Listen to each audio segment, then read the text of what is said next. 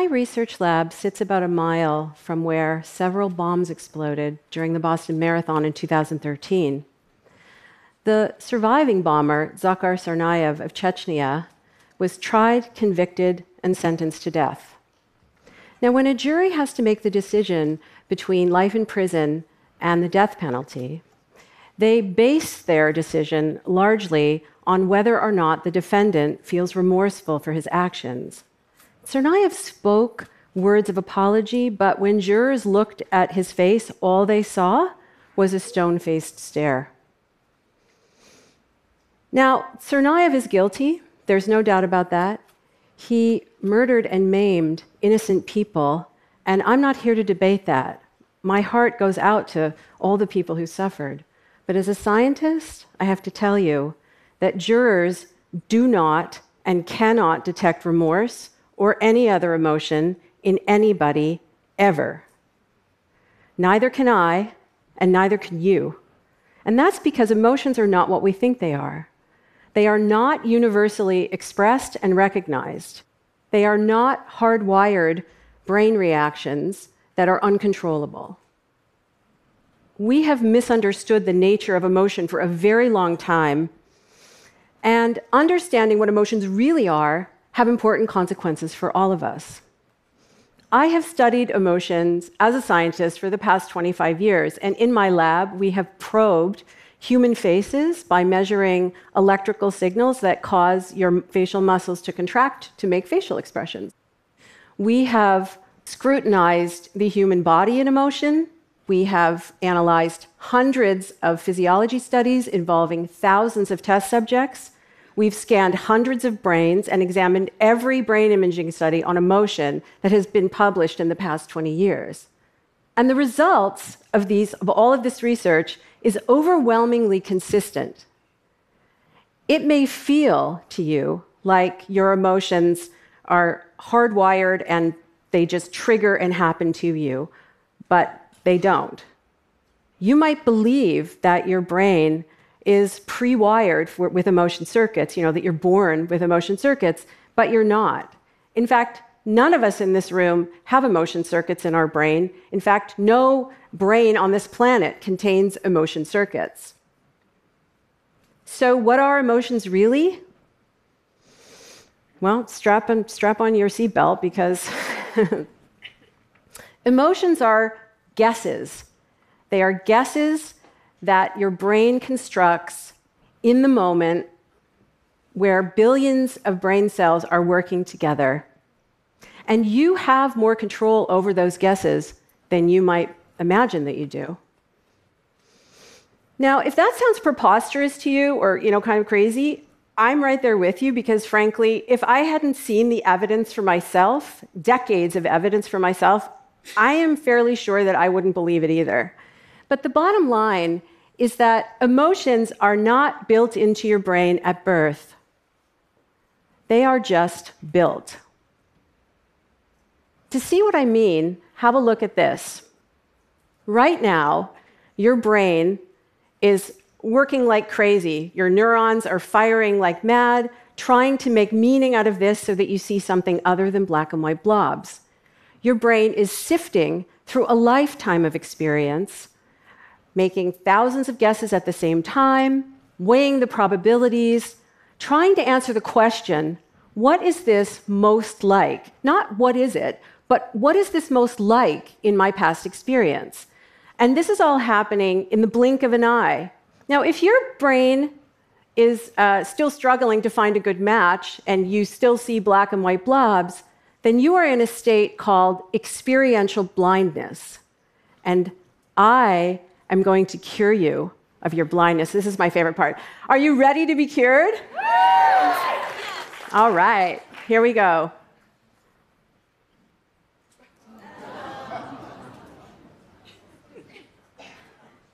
All right.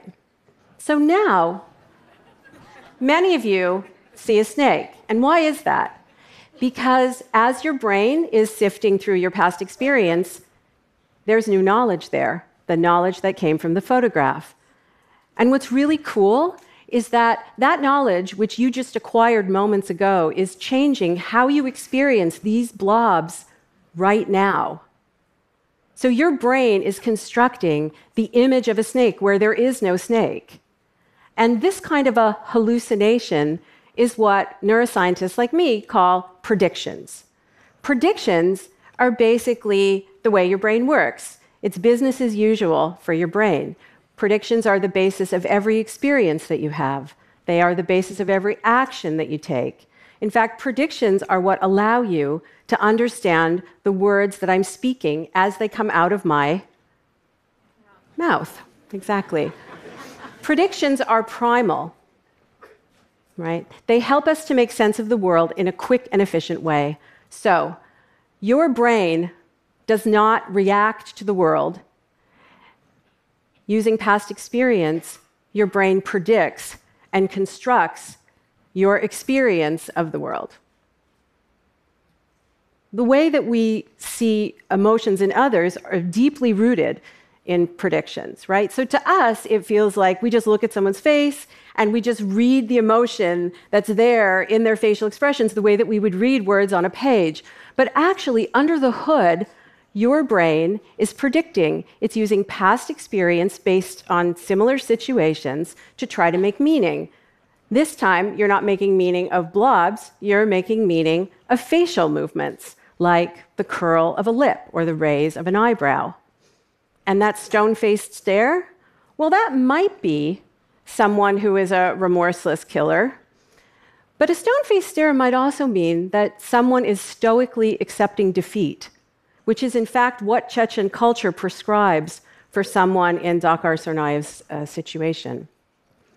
So, the lesson here is that emotions that you seem to detect in other people actually come in part from what's inside your own head.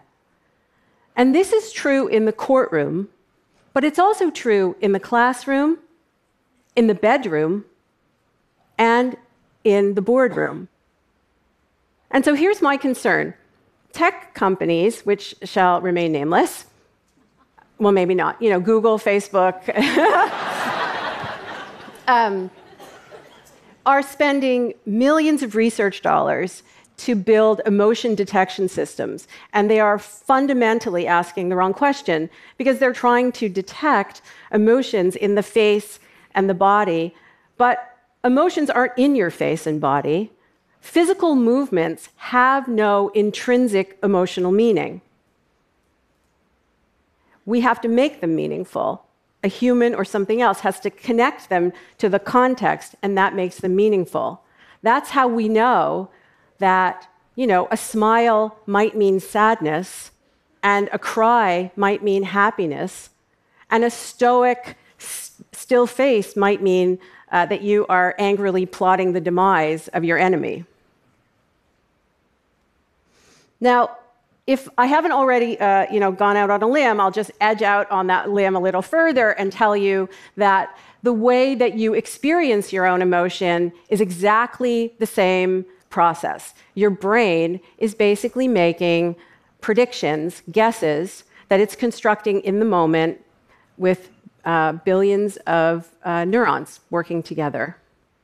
Now, your brain does come pre wired to make some feelings right? Simple feelings that come from the physiology of your body. So when you're born, you can make feelings like calmness and agitation, excitement, comfort, discomfort.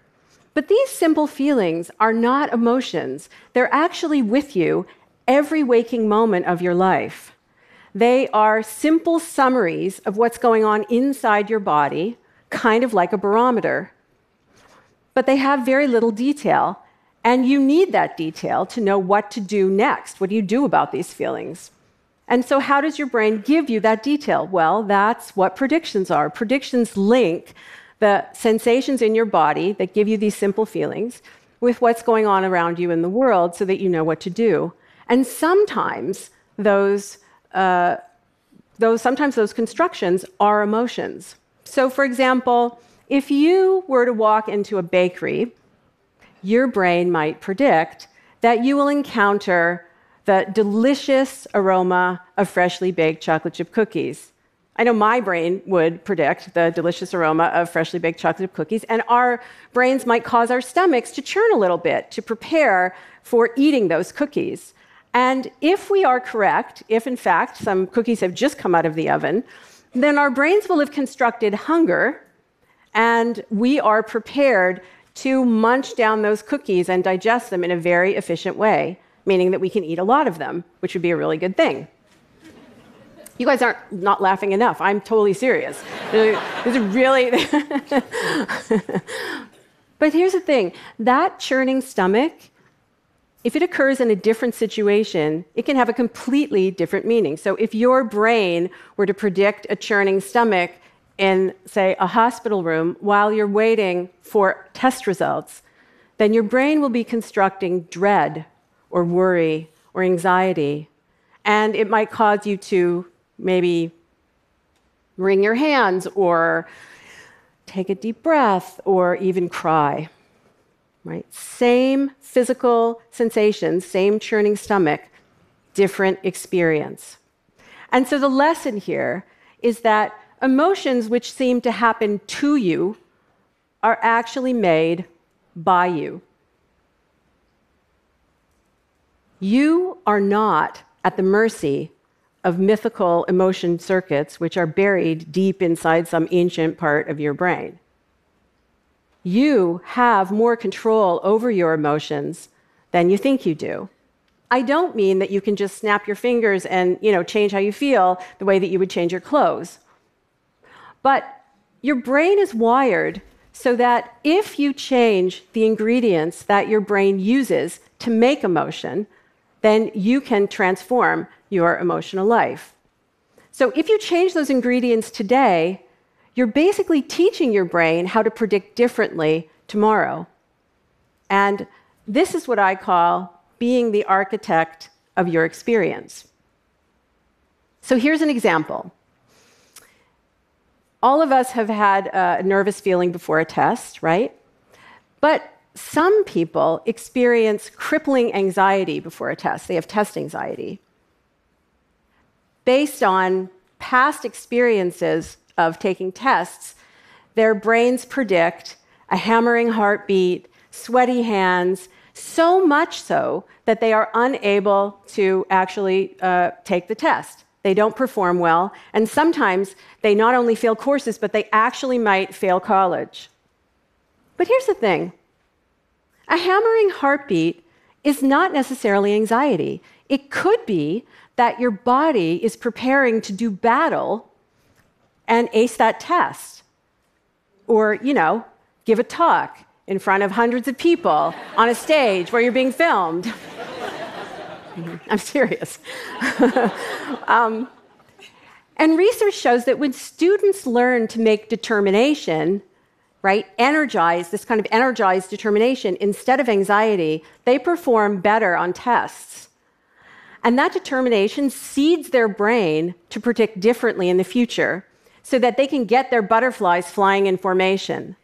And if they do that often enough, they not only can pass a test, but they will be, it'll be easier for them to pass their courses and they might even finish college, which has, huge, which has a huge impact on their future earning potential. So I call this emotional intelligence in action. Now, you can cultivate this emotional intelligence yourself um, and use it in your everyday life. So just, you know, imagine waking up in the morning. I'm sure you've had this experience. I, I know I have. You know, you wake up in the morning, and as you're emerging into consciousness, you feel this horrible dread, you know, this like real wretchedness. And immediately your mind starts to race, right? You start to think about all the crap that you have to do at work and that mountain of email, which you will never dig yourself out of, ever, right? And the phone calls you have to return and that important meeting that you have across town. And you're going to have to fight traffic to get there, which means you're going to be late picking your kids up and your dog is sick. And what are you going to make for dinner? And oh my God, right? What is wrong with your life? What's wrong with my life?